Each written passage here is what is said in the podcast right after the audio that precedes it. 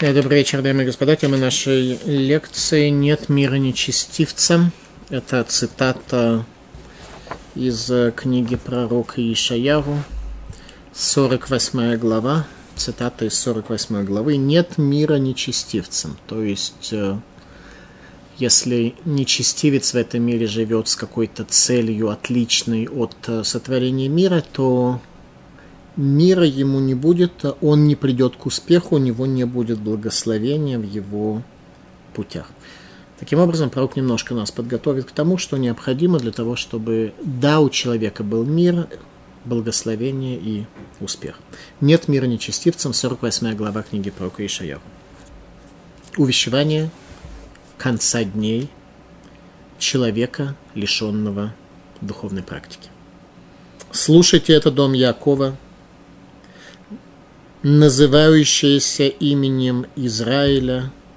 То есть, видите, уже называющееся именем Израиля и не более того. Это и есть отсутствие духовной практики. «От источника Иуды происшедшее, но связ... все-таки сохранившее связь, хотя бы память о том, что они дети евреев, клянущиеся именем Господа и памятующие Бога Израиля». То есть люди, у которых есть какие-то концепции, они все-таки клянутся именем Бога, а не чем-то другим. «Не по истине и не по правде». Пусть даже не по истине и по правде, но все-таки клянутся. То есть какая-то связь у них есть. «Ибо происходящими из святого города называют они себя, и на Бога Израиля полагаются. Господь Цваот, имя Ему». Смотрите, полагаться на Бога – это большое дело. То есть, а кому обращается пророк? Кого он имеет в виду? Те, кто в конце дней будут полагаться на имя Бога, еще к тому же останутся нареченными именем из Иакова, и про храм будут помнить и так далее. Это большие люди. «Прежнее задолго объявлял я, из уст моих выходило оно, и я возглашу это, совершал внезапно, и оно сбывалось, ибо знал я, что упрям ты, и жила железная шея твоя, и лоб твой медный».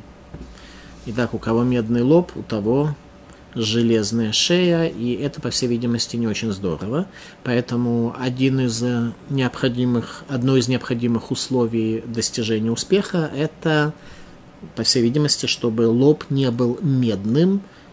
Ну и комментаторы нам объяснят концепцию медного лба, чтобы мы смогли хоть в какой-то мере от этого спастись.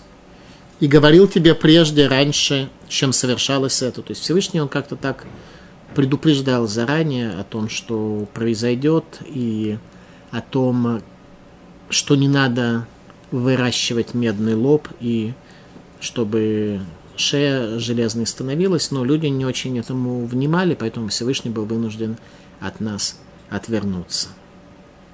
«Слышал ты, обозри все это, и не сами ли скажете, возвестил я тебе ныне новое и сокровенное, и то, чего не знал ты. Сейчас сотворено оно, и не прежде, и не днем раньше, ты еще слышал это». Ты еще не слышал это, дабы не сказал ты, вот я знал это. И не слышал ты, и не знал ты, и издавна не было открыто ухо твое, ибо знал я, что весьма вероломен ты, и от утробы материнской назван ты преступником. То есть человек, у которого с утробы материнской начинается жизнь своим эго и удовлетворением всех своих желаний, и лишь с течением времени он начинает задумываться вообще о служении, о каких-то обязательствах. Тяжело так. «Ради имени моего сдерживаю гнев свой, ради славы моей обуздываю себя, чтобы не истребить тебя». То есть Всевышний вынужден обуздывать свое свойство суда для того, чтобы его милосердие могло раскрываться по отношению к человеку. «Вот я очищаю тебя, но не как серебро. Я испытал тебя в горниле страдания. Ради себя, ради себя сделаю, ибо как может быть осквернено имя мое, и славы моей другому не дам. Всевышний говорит, что он не даст своей славы другому. Это означает, что никогда лица, воцарившие в этом мире других, себя или каких-то идолов, ну, идолов сегодня мы не очень не воцаряем, сегодня люди поклоняются в основном самим себе и своим потребностям, и живут ради себя, то Всевышний сказал так, что славы моей другому не дам. То есть люди хотят поклоняться себе, хотят э, достичь в этом мире славы. Всевышний говорит, славы моей другому не дам, славы не будет. Поэтому Всевышний будет ссориться с грешником, и те, тема нашей лекции «Нет мира нечестивцам». Нечестивец, мира в этом мире у него, мира в этом мире, мира в его жизни у него не будет. «Слушай меня, Яков и Израиль, призванный мной». Я он, я первый, я последний. Рука моя основала землю, десница моя распростерла небеса. Всевышний говорит, я, в общем-то, все это мироздание создал. Ни один, даже самый безответственный человек не может верить в то, что этот мир создан в результате случайного стечения обстоятельств и процесса эволюции. Мир свидетельствует о своей сотворенности, поэтому все те, кто об этом не задумываются, они просто, просто молодцы. И живут так, как будто мир не свидетельствует о своей сотворенности. Просто молодцы, я даже удивляюсь такому воззрению. «Я воззову к ним, и предстанут вместе». Слышно, говорит, «Я воззову к ним, и предстанут вместе». «Соберитесь вы все и слушайте». Кто из них предсказал это? Кто из вас хоть что-то предсказал? Господь возлюбил его Кореша, исполнит его желание в Бавеле и явит мышцу его над Каздимами. Это относительно царя Кореша, который дал разрешение на строительство Иерусалимского храма, как мы учили две лекции тому назад, в сорок четвёртой главе. «Я, я сказал и призвал его, и привел его, и он преуспеет на пути своем». Приблизьтесь ко мне, выслушайте это от начала. Тайно не говорил я со времени, как было это определено. Там я и ныне, Господь Бог послал меня и Дух свой. Пророк говорит, что Всевышний никогда не обращался тайно. Он... Есть тайное учение, это учение, которое не могут постичь те, кто не обладает способностью постижения. Тем не менее, раскрытие Бога, оно было явное, и суть завета дана явным образом. Ты хочешь постичь его более глубоко, для этого ты должен проникнуть в тайное учение, для этого ты должен обладать какими-то способностями и потратить силы, потратить время. Если ты этого не сделал, то, то никого в этом винить не нужно. Но, в всяком случае, Бог говорил не в тайне, и Бог послал меня, говорит пророк, и Дух свой. Увидим, что об этом говорят комментаторы. Потому что нас это тоже в какой-то мере волнует, не только в аспекте знания истории, того, как Бог свой дух посылает с пророками Йешаяху, а чтобы хоть в небольшой микродоле удостоиться того, чтобы Всевышний свой дух послал нам. Так говорит Господь, Избавитель твой, Святой Израиля, я Господь Бог твой, учащий тебя быть полезным. Человек должен быть полезным, а не молоть помолотую муку, как мы учили в прежней главе. Человек должен быть полезным, человек должен жить осмысленно, человек должен ставить перед собой задачи. Это одно из требований, о которых говорит пророк. Человек, что Всевышний учит тебя быть полезным. Это наше должно быть намерение в жизни быть полезным. Наставляющий тебя на пути, по которому пойдешь ты, тогда Всевышний будет тебя наставлять на пути.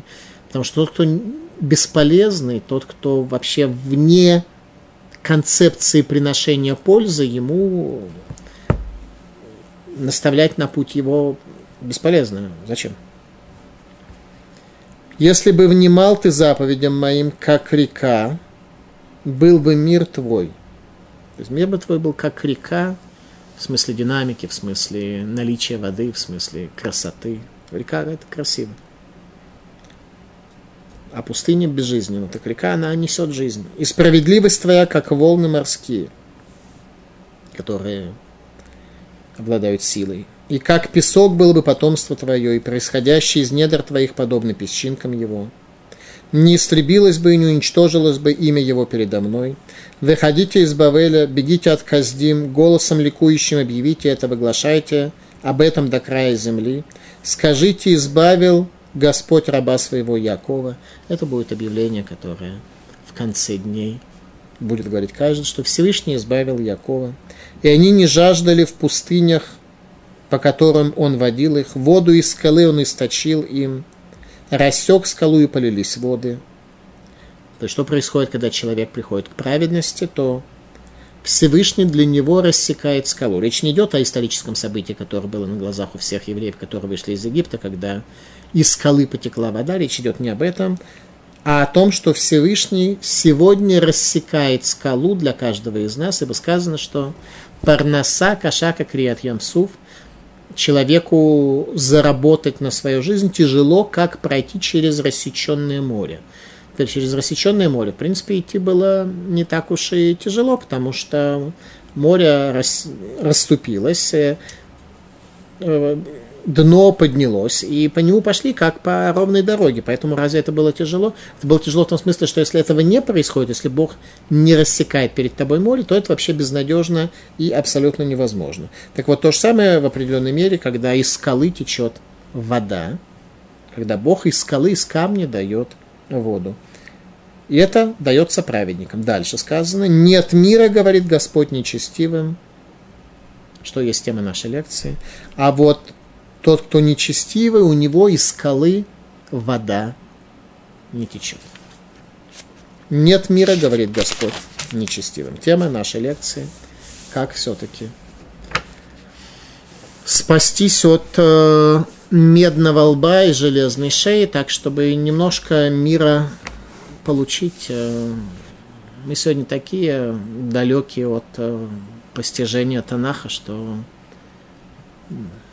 чуть-чуть хотя бы исправить себя и немножко мира, чтобы у нас было. Слушайте, это дом Якова, называющийся именем Израиля, от источника Иуды происшедший, клянущийся именем Господа и памятующий Бога Израиля, не поистине, не по правде. Увещевание пророка Йешаяху коленом Иуды и Беньямина. Об этом говорят все комментаторы, что эти слова обращены коленом Иуды и Беньямина. В каком смысле, что мы из этого учим? Раши говорит, «Шему зот, послушайте это, шней шватим ратидим лалехет бегула лебавель». Два колена, которые в дальнейшем пойдут в изгнание вавилонское. «Ибо происходящими из святого города назовутся они, называют они себя, и на Бога Израиля полагаются, Господь Цваот, имя Ему, Бог воинств, Его имя, наречены по святому городу». Раши дает следующее объяснение. «Мира койдыш некрау, они наречены по имени святого города, по Иерусалиму, то есть связаны с Иерусалимом». Не, не, не только связано, не, не просто связано, настолько связано с Иерусалимом, что его имя наречено на них. Это большая связь. Раша говорит, Йигармалахем, она, именно эта связь с Иерусалимом, то, что город наречен на них, они наречены именем города. Йигармалахем, Шелогалука Асерета Шватим. Это повлияло на них, то есть связь с Иерусалимом, что они не были изгнаны, как десять колен, Беймей Санхериф, Бехала, Вехабор, Шейнах и Мегула. Как десять колен были изгнаны в Среднюю Азию, так что не было у них освобождения до сегодняшнего дня, ну, кроме, как мы знаем, той небольшой группы людей, которые с пророком Ирмияху после их изгнания вернулись назад в Иерусалим. Итак, речь идет об коленах Иуда и Беньямин, которые связаны с Иерусалимом, так что Иерусалим наречен на них, и они даже на Бога полагаются и клянутся Его именем, но им свойственен грех, свойственен духовный сбой. Они, что они? Имеют железную шею и медный лоб. А это, судя по всему, не здорово. «Прежнее задолго объявлял я, — говорит Всевышний, — что Он издавна, издавна объявил, что этот мир создан для того, чтобы божественное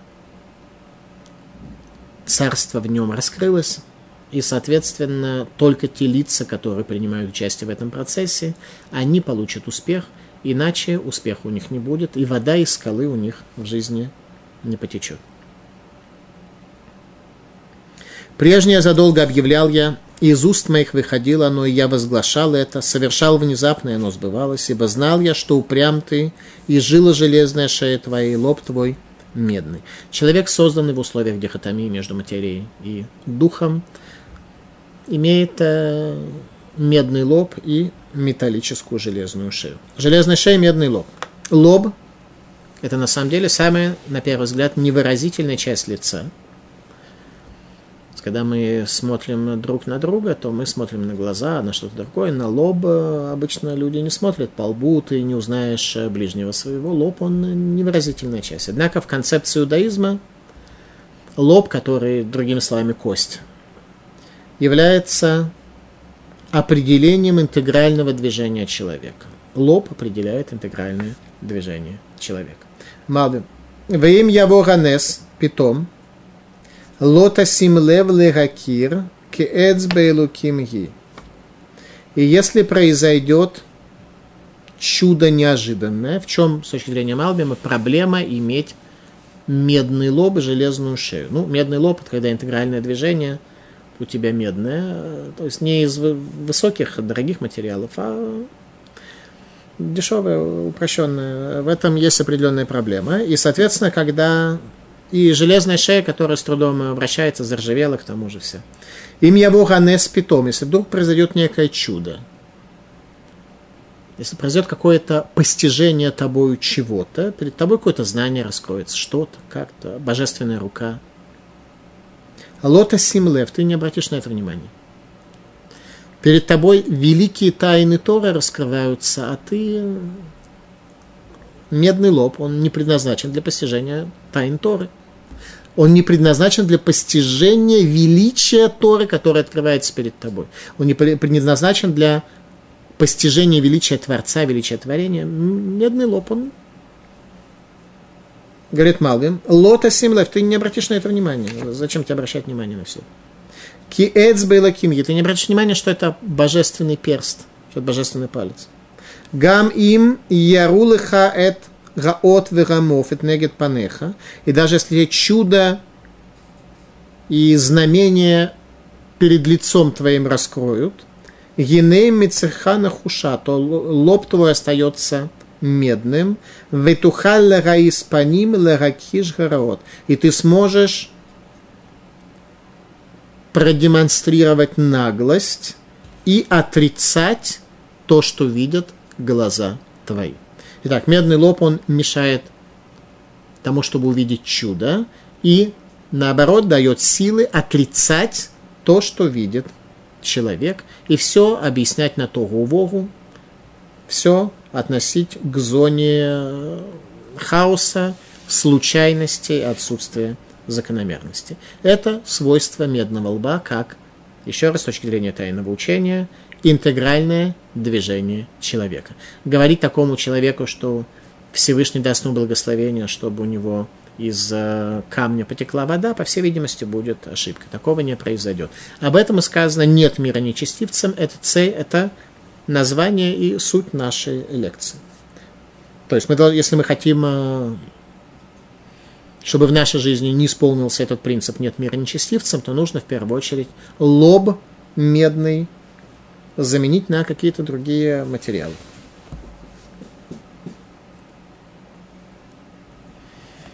И говорил тебе прежде, раньше, чем совершалось это, я возвещал тебе, чтобы ты не сказал, идол мой сделал это, истукан мой или той кумир мой повелел это.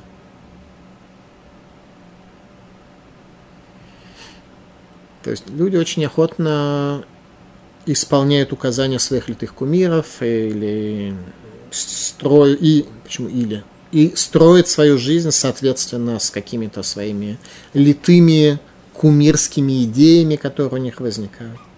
Мы предельно исполнительно осуществляем предписания, данные нашими литыми кумирами.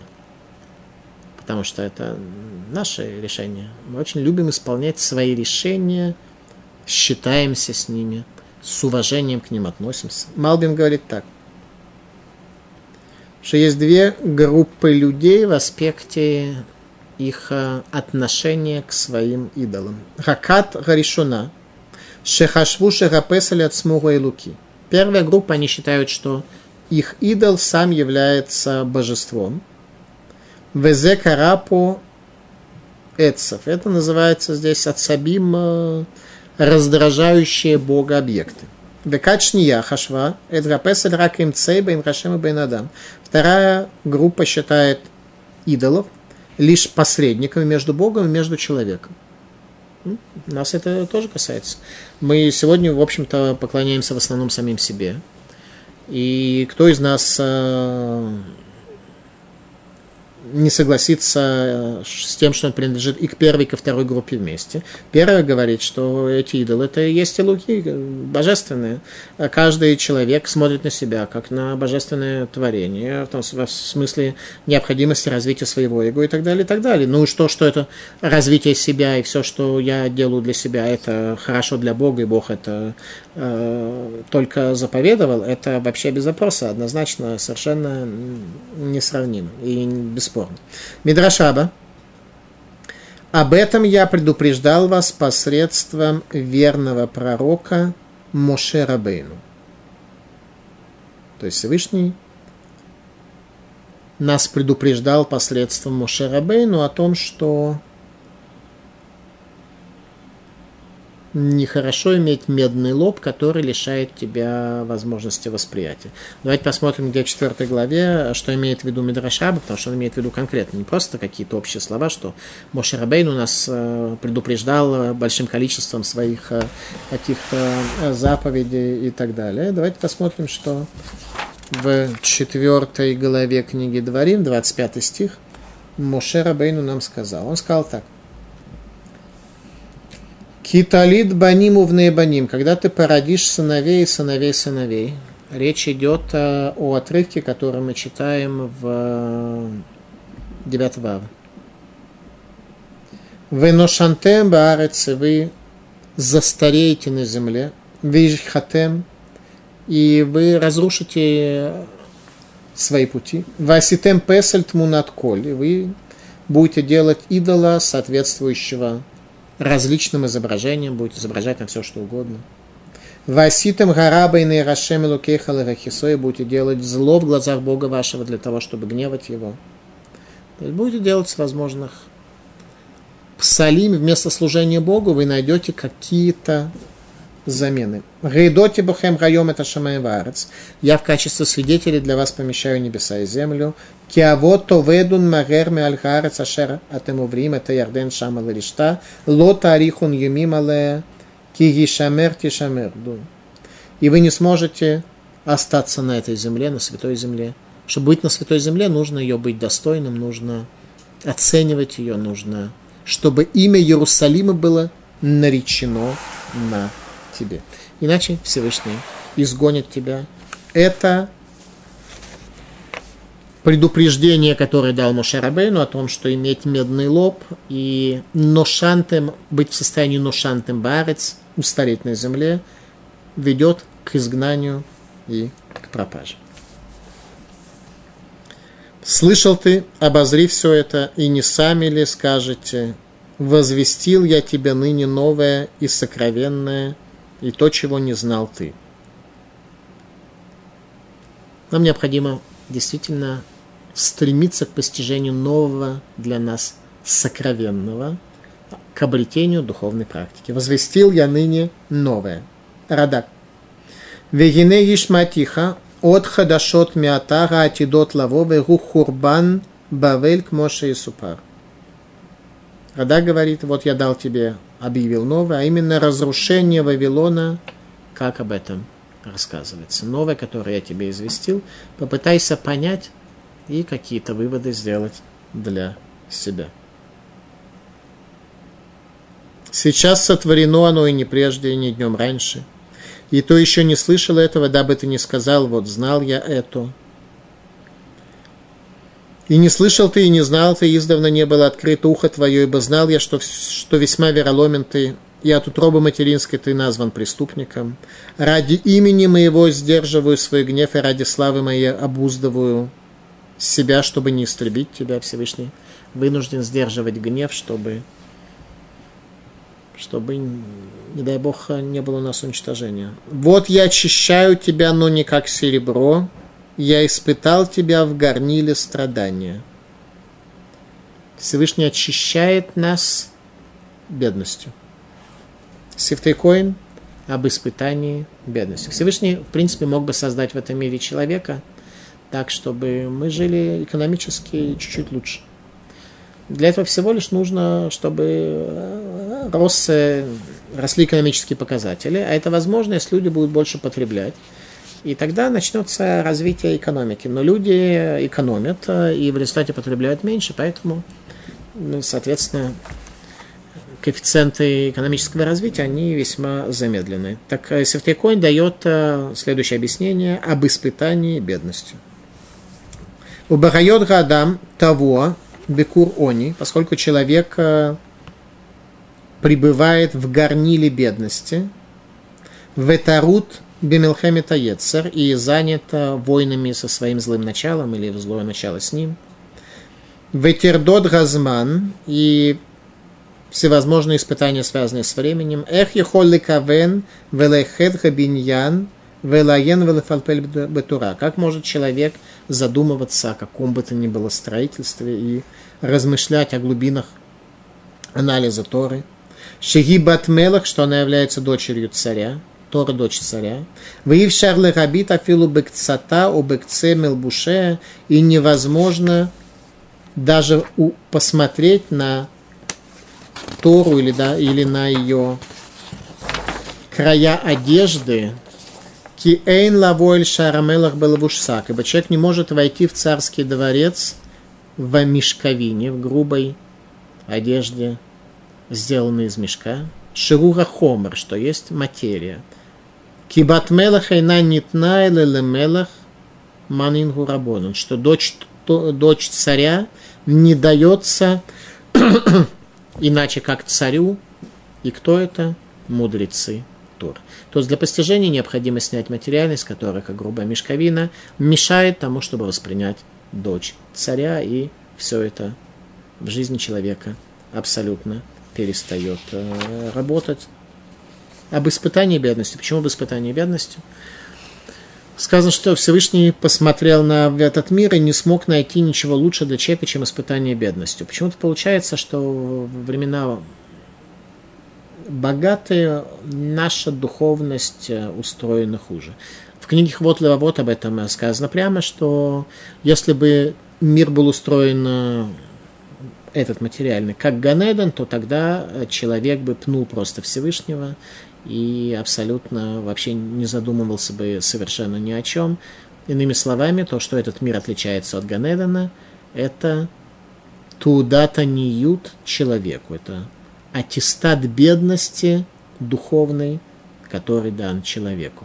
В доме учения Мусара в Кельме, Машгиах из Ломжа говорит об этом, в книге «Основы знания» Судея Далат, что очень мир удивительно создан. Всевышний создал этот мир столь гармонично, столь красиво. Здесь реки, озера, деревья, всевозможные фрукты, овощи, плоды, небывалая гармония, красота, богатство. И человек, который живет в мире, он, большинство людей не могут себе этого позволить. И они живут достаточно бедно, достаточно несчастно. И тогда получается наоборот, говорит Машгиах из Ломжа, Рав Розенштейн, что возникает ощущение, что Всевышний все это создал для того, чтобы поиздеваться над человеком. Создал красивейший мир и сказал, а у тебя не будет от него пользы. И Машгиах из Ломжа дает ответ, что грех наш привел нас в это состояние, что на самом деле есть и другая возможность проживания в этом мире, чтобы действительно ощущать себя здесь как в Ганедане. Для этого требуется постижение мира в духе мусара, что, соответственно, в Кельме и было предложено как знание Бога, которое делает Бога видимым в этом мире. Клияка. Кимитхила царига адам леравет хумро бекур они лезекеколы царфо михалудато блидезея волы идея хахналиф наиборо. Вначале необходимо человеку принести материю свою и поместить ее в кур-они. Как кур переводится? В печь, в которой очищают серебро, в горнило бедности. Материю поместить в горнило бедности. Лызакаковы царфомихами халудато. Для того, чтобы от ржавчины очистить и освободить его тело. Это приведет его к скромности, подчинению Творцу. Бедность является горнилом, который очищает материю человека. Талмуд трактате Хагига. Майдактив, генеца рафтих, велобекесов, бахартих, бекурони. Талмуд трактате Хагига задает именно вопрос на объяснение этих слов пророка Йешаяху. Что означает, вот я очищу тебя, но не как серебро, я изберу тебя, помещу тебя в горнило бедности, говорит э, Талмуд. Миламет шахазара кодеш барагу альколь мидот товот литен леисраэль велом отца эланиют.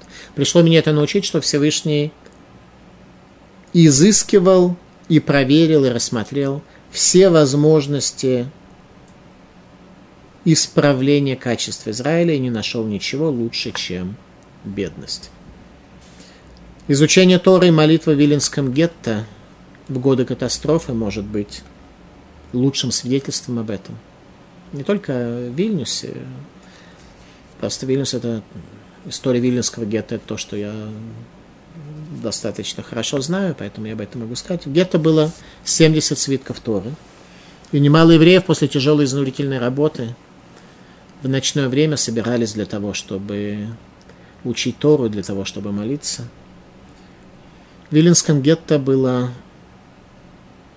открыта ешива и система занятий, которая называлась Тиферет Бахурим, красота Бахурим. Вот это то, что каждому из нас необходимо, чтобы наше изучение Торы было таким, чтобы Тиферет Бахурим было наречено на нас. Тайна того, что Всевышний не позволяет здесь жить грубым, медно-лобовым людям и иметь успех, иметь счастье в этом мире от своей такой медно-лобовой жизнедеятельности. одиннадцатый стих, который нам говорит следующее. «Ради себя, ради себя сделаю». Всевышний говорит, я создал этот мир славно, и я не могу так допустить, чтобы в этом мире жили меднолобые и железношеи, и был бы глобальный позор. Поэтому, говорит Всевышний, ради себя, ради себя сделаю, ибо как может быть осквернено имя мое и славы моей другому не дам.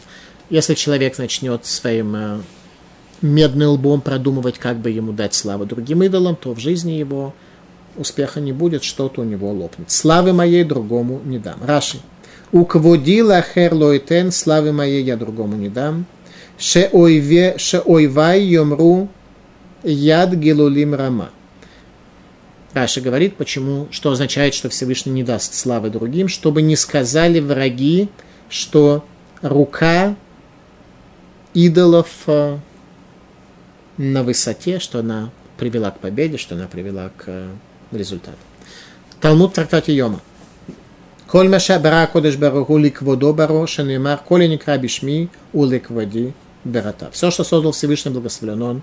Он создал в этом мире для своей славы. Для своей славы в том смысле, чтобы творение перед ними раскрылась божественная слава, и они смогли бы прийти к счастью.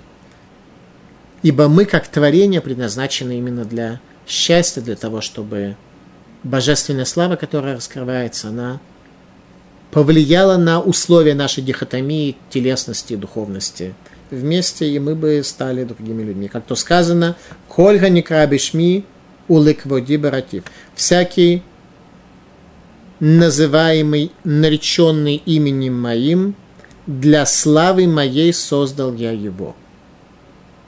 А творение может быть славой для Творца, только если оно действительно великая. Сказано в книге Зоар. «Укводила херлоитен, дигу яцерара». «И славу другому я не дам». Кто это другой? Злое начало, дурное наклонение, дурное побуждение. Нет третьего варианта. Всевышний создал добро и зло.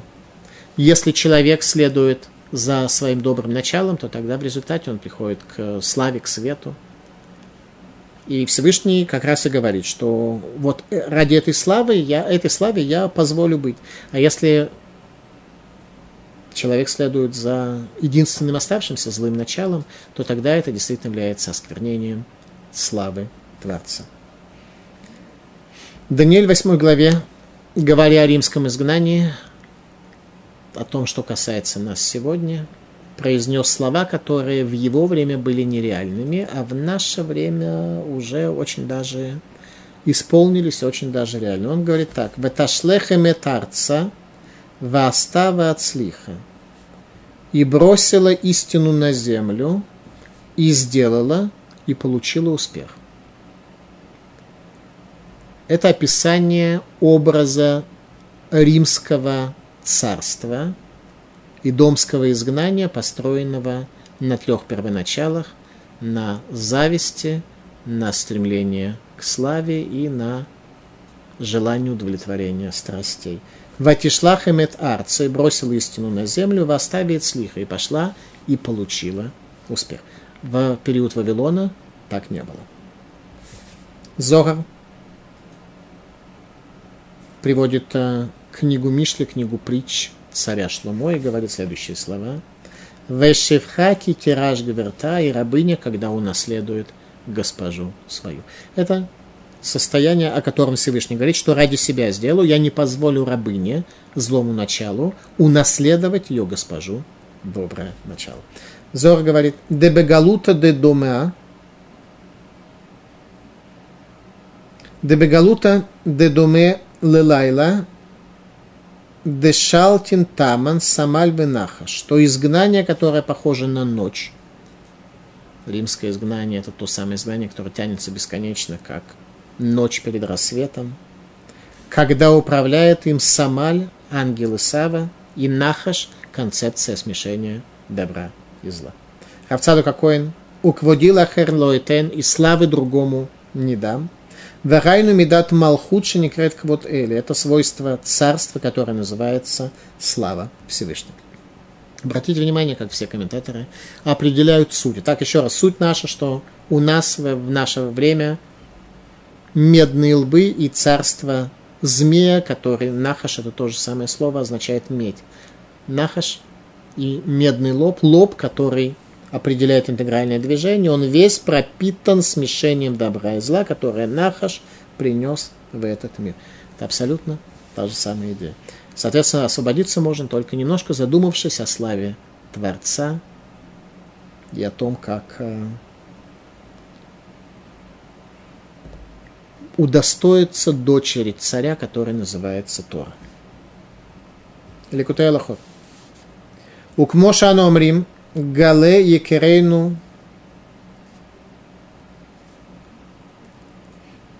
ве нуталь квод ми бейт хаейну ве коль аводотейну леверера квод ми аклипот». И как мы говорим, что гала екерейну, что был изгнан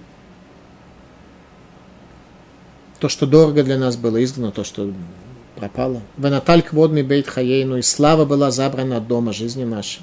И все служение наше, наше сегодня — это славу выбрать из клепот, из оболочек, из нечистых оболочек, которые окружают. Любая вещь в этом мире, она как орех. Этот мир царь Шломо в притче называет э, ореховым садом. Орех, у него четыре оболочки. До тех пор, ты, пока ты не проникнешь к ядру, к самому орешку, тебе необходимо пробить четыре оболочки. Так, слава окружена четырьмя оболочками. Это образ нашего этого мира. И, соответственно, все наше служение — это прийти именно к славе, прийти к сути, прийти к орешку, пройдя и отказавшись от оболочек, которые окружают истину. «Слушай меня, Яков и Израиль, призванный мной. Я он, я первый и я последний». Израиль призванный мной. Рабейну Бхай говорит следующее.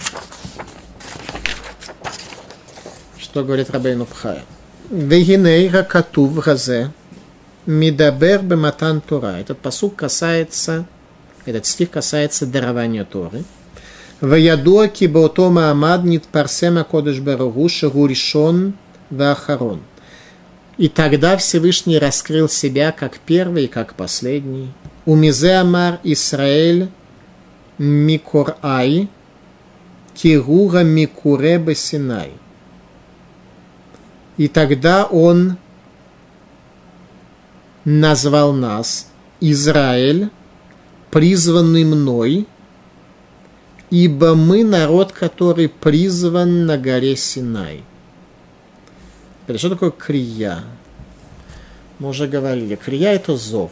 Израиль, который, Микура, который был призван. Тора обладает, в ней есть дибур, в ней есть речение, когда мы, задумавшись, можем прийти к постижению того, что это такое. Есть крия, это зов, когда человек не исполняет то, что сказанное, не изменяет свое восприятие благодаря какому-то своему собственному анализу и пониманию, и постижению. А это просто зовет его, тянет его. Всевышний говорит, я первый, я последний, я зову вас. Эта книга должна быть книгой зова, книгой, когда человек устремляется из оболочек, в которых находится, к истине и гармонии, к ценности. Раши говорит, «Ани Хашем решен, я Бог первый». Лерафли пелеве лазор, для того, чтобы раскрыть вам чудо и оказать помощь. Всевышний тому, кто представляет его адекватно, тому, кто находит его, тому, кто разыскивает его, Всевышний раскрывает свое лицо, и на русском языке это называется чудо. Мидраш Раба. Амара Кодеш Барула Исраэль, они решен летува бахарон лера, говорит Всевышний. Так повествует Мидраш Раба еврейскому народу. Я первый, я последний. Я первый в смысле оказания добра и последний для воздаяния, для наказания, для зла. Сказано в книгах Кабалы. Они решен, шелоки балки малхути мяхер, ваняхарон, шене неатидли масралахер. Я первый в том смысле, что я не получил царство моего от другого. И я последний, который не отдаст это царство другому. другому влиянию, другому влиятелю. «И рука моя основала землю, и десница моя распростерла небеса, я воззову к ним, и предстанут вместе». Всевышний Творец, мир сотворенный, каждый, кто себя к разряду гомо-сапиенсов относит, он должен... Ну, это должно быть как-то очевидно, не требовать никакого доказательства. «Рука моя основала землю». Сказано в Талмуде в трактате Ктубот. «Дараш баркапра, гдоли маасе цадиким ютерва маасе шамаим баарец», что более велики поступки праведников, нежели чем сотворение небес и земли. «Деилу бэмаасе шамаим баарец ктив, аф едия старец ваименит авха шамаим», что если про сотворение небес и земли сказано, что «моя рука основала землю, и правая моя рука, десница моя, растянула небеса. Но по поводу деяний праведников сказано «Махон лы шифтеха паалта хашем мигдаш хашем хэнену юдеха». «Место для пребывания твоего ты сделал, Всевышний». И храм божественный основали руки твои. То есть тогда, когда праведник осуществляет свое деяние, то таким образом, являясь посредником Всевышнего, он изменяет этот мир, как будто бы Всевышний двумя руками осуществил это изменение. Речь идет о сотворении человека, что Всевышний двумя руками сотворил человека, который способен стать праведным, превозмочь дурное начало, превозмочь себя.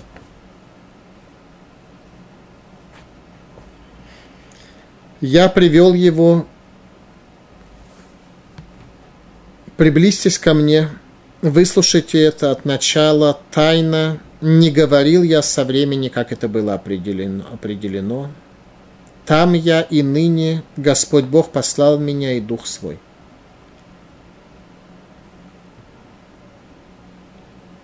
Приблизьтесь ко мне и выслушайте. Комментатор отмечает, что этот стих разделен на две части. Первую часть сказал Всевышний, а вторую сказал пророк. Написано так. «Ло мирош бесетер дебарти». «Не изначально в тайне говорил я». Вторая часть «Ватара шемелуким шалхени верухой». «Теперь Всевышний послал меня и дух его». Это сказал пророк. Итак, первую часть о том, что Всевышний свой завет человеку давал не в тайне, сказал Бог.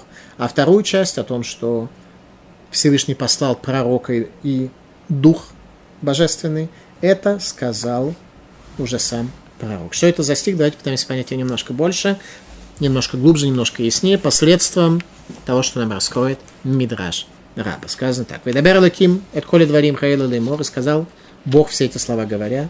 «Омэ рав Ицхак», объясняет рав Ицхак, «Маша ганавима тедим лгитнавод бэхоль дор ведор», то, что в дальнейшем пророки скажут в каждом поколении, «Киблу мигар Синай», они все получили свое знание с горы Синай. Каждый пророк получил свое знание с горы Синай, не то, что у него вдруг какие-то видения возникали. «Шекен Мошэ омар лахем ле Исраэлю», бы так сказал Мошэ Израилю в книге Дворим, «Ки эт ашер ешну по иману умед гайом, вэт ашер эйнейну по иману гайом». Те, кто с нами стоят сегодня, и те, кто не стоят с нами сегодня, и они тоже будут свое божественное знание черпать из горы Синай.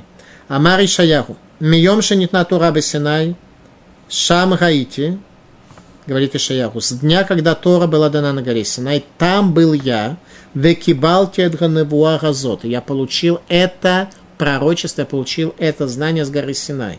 «Эле ваатай луким шалхени верухон», но сейчас послал меня Бог и дух его, «Адахшав лонитан лершут лгит навод», до сих пор не было дано мне право для пророчества, не было дана мне возможность для того, чтобы пророчествовать. «Велокольга навим белват киблу миссинай невуатан», не только, что все пророки получили свое пророчество с горы Синай, «Элав хахамим гомдим бахольдор ведор, коли хад вехад кибель эт шеломи Синай». Но каждый мудрец каждого поколения получил свое знание с горы Синай. Размышления на тему предопределения истории свободы выбора. Если человек не исполнит возложенную на него задачи на горе Синай, геном может не помочь ему для очищения. Геном помогает от очищения грехов. Если человек в этом мире имеет грехи, то для этого предназначен геном, который его очистит. Но если человек не исполнил свои задачи, то его очищать не поможет. Очищают человека, который, в принципе, сделал добро, осуществил свою задачу, только не смог пройти по этому, пройти по этому миру без штрафов. Штрафы у него есть. Геном снимает штрафы. Но если человек ничего не сделал, то с него штрафы снимать достаточно бесполезно. Какой первый критерий для того, чтобы попытаться спастись от медного льба, э, лба, быть полезным. Так говорит Господь, Избавитель твой, Святой Израиля, я Господь твой, учащий тебя быть полезным, наставляющий тебя на пути, по которому пойдешь ты. Бог, учащий тебя быть полезным. Хвот алевавот. Ани Хашем Элокеха, Миламедха легуиль мидрахеха бедерех телех. Я учу тебя, как я, по какому пути тебе идти. Ваим натриях шекулану легасига иньян эцем кводова людмото велегам шилоба махшавотейну невкад сихлейну векаратейну. Если мы утру, попытаемся утрудить немножко наш интеллект для постижения величия божественной славы, то тогда сможем прийти к постижению. Немножко сложное высказывание Хават Левавод. Суть его такая, что Всевышний, в принципе, нас обучает. Он не просто находится в этом мире как-то отдельно, нам что-то заповедовало, и мы что-то должны тут делать. Всевышний находится в этом мире и раскрывает себя человеку в аспекте наставника, ведущего его по пути. То есть Всевышний не просто существует и ждет от тебя, как ты там сдашь экзамен или не, не сдашь экзамен. Всевышний ведет человека по пути, помогает вести. Нужно только напрячь немножко свой интеллект для того, чтобы что-то увидеть. И первый критерий еще раз – быть полезным. Всевышний создал человека по своему образу. Быть созданным по образу Бога означает быть творцом, означает приносить пользу творению и создать свой собственный мир, создать свое собственное существование. И тогда у тебя будет благословение, если ты продвинешься. «Если бы внимал ты заповедям моим, как река был бы мир твой, и справедливость твоя, как волны морские». Если будешь внимать, то тогда получишь благословение, действительно будешь как река. «И как песок, потомство твое, и происходящее из недр твоих, подобно песчинкам его, не истребилось бы, не уничтожилось бы имя передо мною». Ничего бы не плохого с тобой не произошло. И как песок будет потомство твое. Беньяху беньяху яда. Ваяду ки Исраэль гам кен гэм шумрим эт гаулам. Еврейский народ э, бережет этот мир. Ки билти Исраэль ло ит каем гаулам. Без еврейского народа мир не может существовать. Без народа завета мир существовать не может.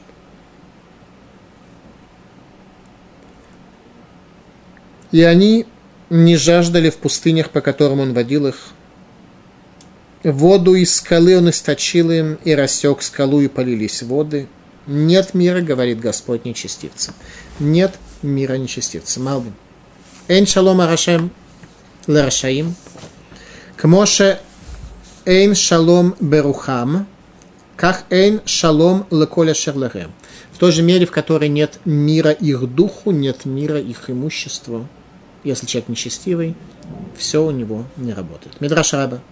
Хавивгу гашалом шело нитно акодеш баргула рашаим.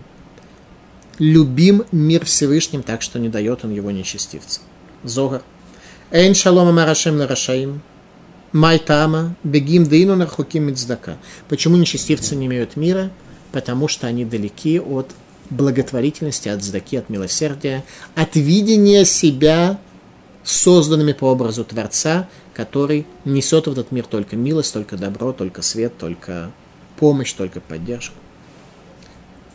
Еще раз, э, суть такая, что нечестивец не имеет мира в первую очередь, потому что он не несет сюда цдаку, не несет сюда милосердие, не несет свет, не несет пользы. С точки зрения Зохара, тайное учение – это Каббала. Ликутай Эйлохот.